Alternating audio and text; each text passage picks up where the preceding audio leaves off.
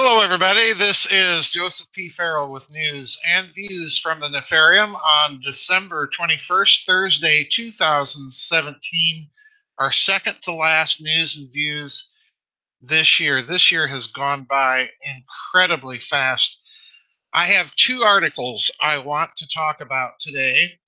Uh, they were both sent by Mr. JS, so thank you to him for bringing these to my attention because um, I have increasingly stated my concerns about cryptocurrencies, and recently, Catherine Austin Fitts and I uh, recorded a rather lengthy uh, fourth quarter review where we also uh, shared our concerns about cryptocurrencies. But this one may take the cake. I have two articles I'm going to link for you. One is from the Washington Post, believe it or not. Uh, the other one is uh, kind of an op ed piece on the Washington Post article that appeared at Zero Hedge.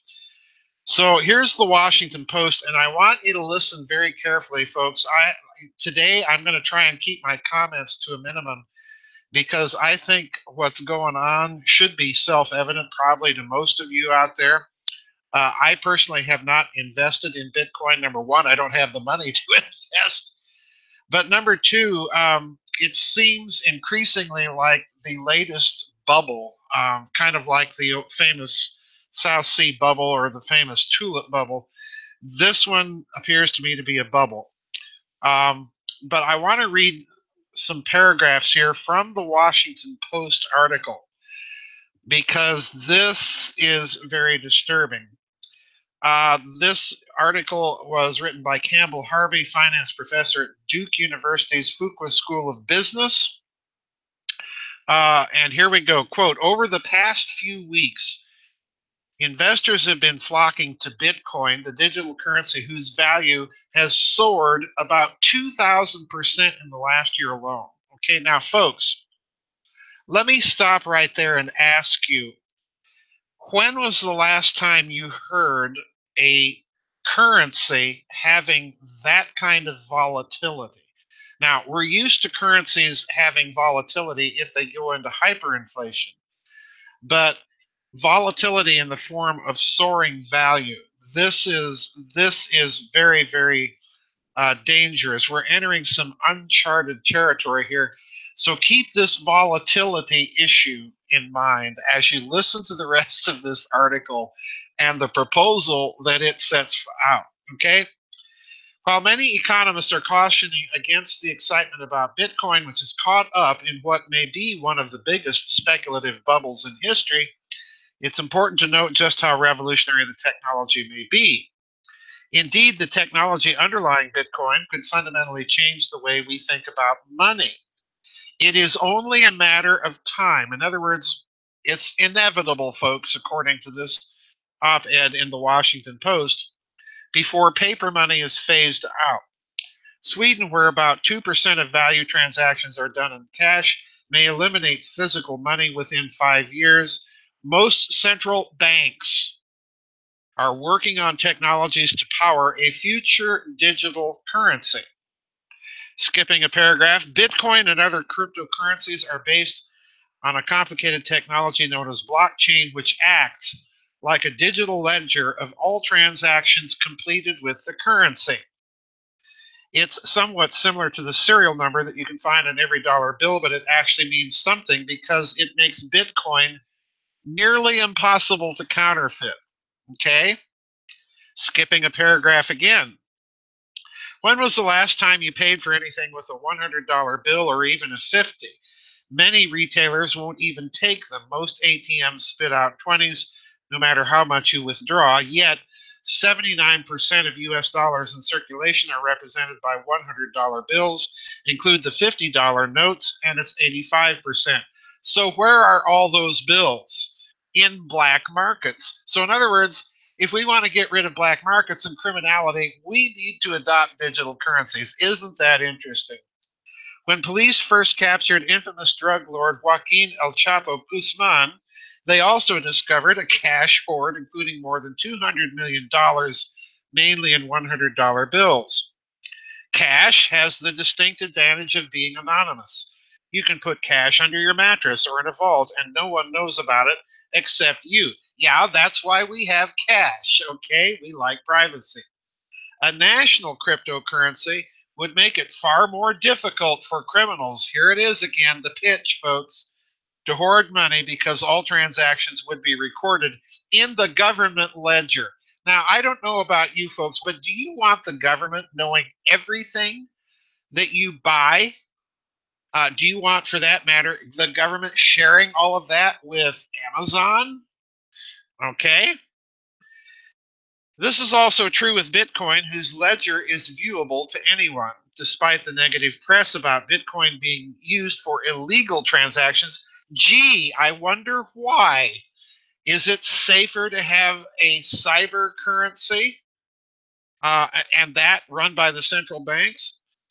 Bitcoin is not anonymous, and criminals who use it often do not understand that their transactions are being recorded. Um, all right, now skipping another paragraph. Why not hold cash, which has a 0% interest rate, with a national cryptocurrency whose supply is controlled by the central bank? Rates can be negative. Worried about deflation in a recession? No longer a national cryptocurrency such as FedCoin would be able to operationalize Milton Friedman's famous helicopter cash as an alternative strategy to stimulate the economy. A single line of code could instantly put $1,000 into every person's pocket.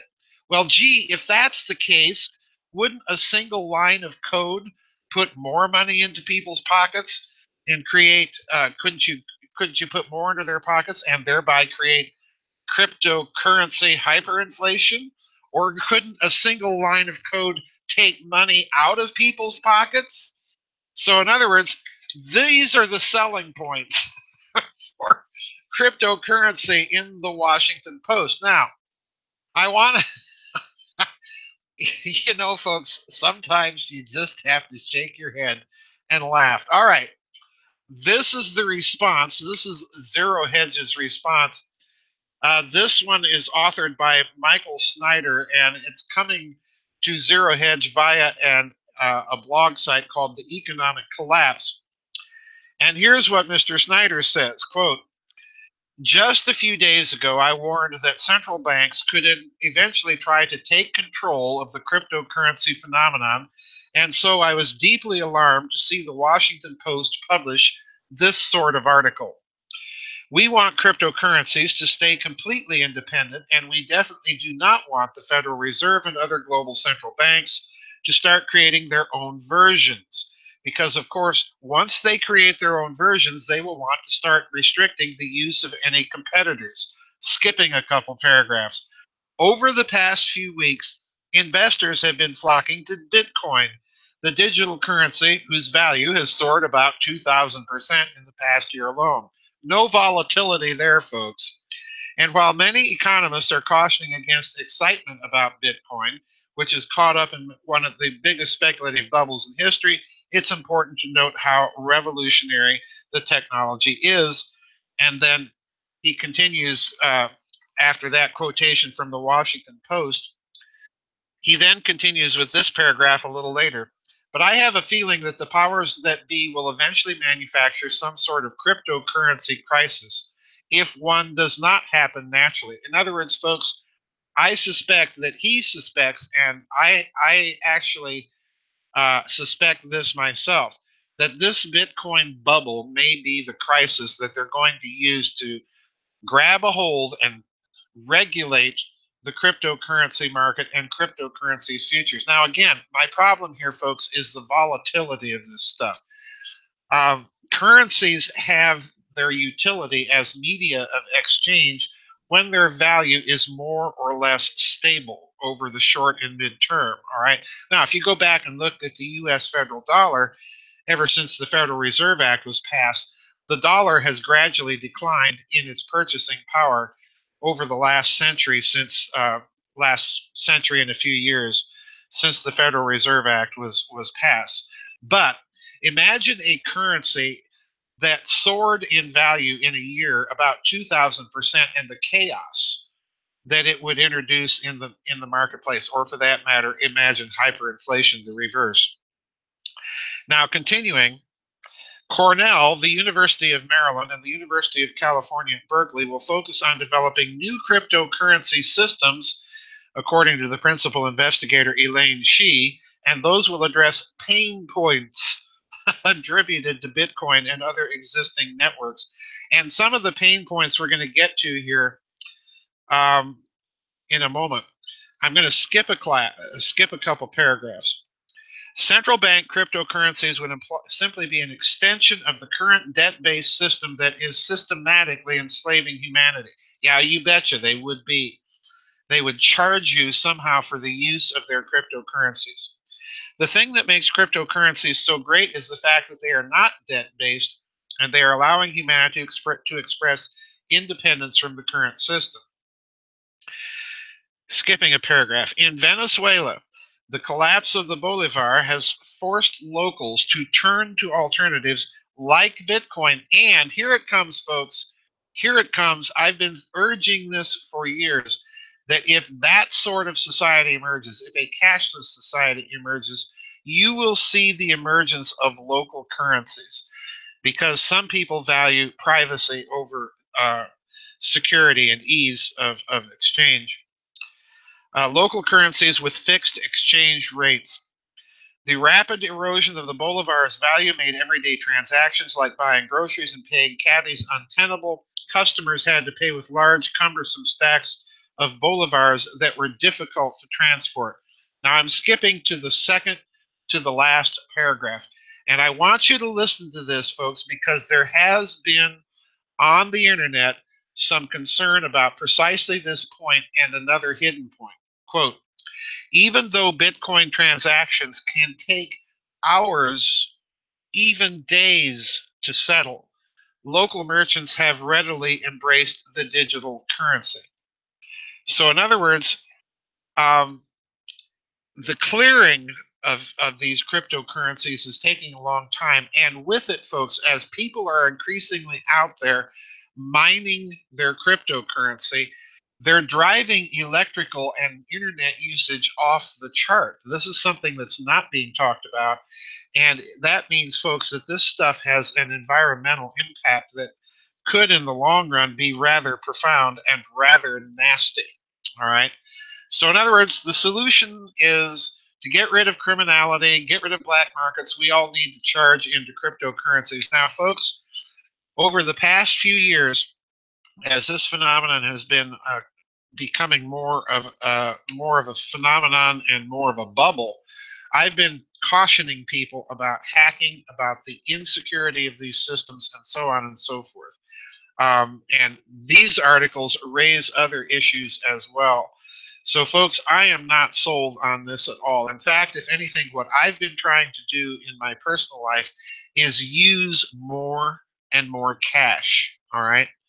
Um, I, I, I think it's I think it's vitally important uh, to do this uh, because we don't want to see a cashless society and everything being transacted in systems that are not secure, in systems that are run by central bankers.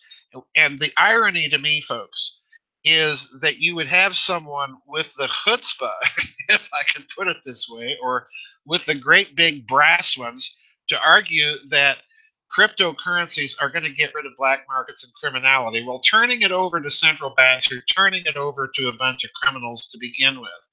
So this is definitely an idea that I'm putting in my bad column. I don't know about you folks. You may think this stuff is the uh, best thing since fiat money, but I don't think so anyway, I want to thank everybody. I, again, we've got one more news and views next week before the year's out. But again, I want to thank everybody, uh, all of you that have been sending me great articles, uh, some of you that have been contributing articles to the website. Uh, the memberships, all of you taking out memberships and sending in donations, uh, we appreciate it. I want to thank you. Uh, a big thanks to all of you who participated in the virtual pipe organ crowdfund this last year. Uh, I can't tell you what that means to me because that's like a dream come true to be able uh, to play music again. Um, So I want to thank all of you that were involved with that project.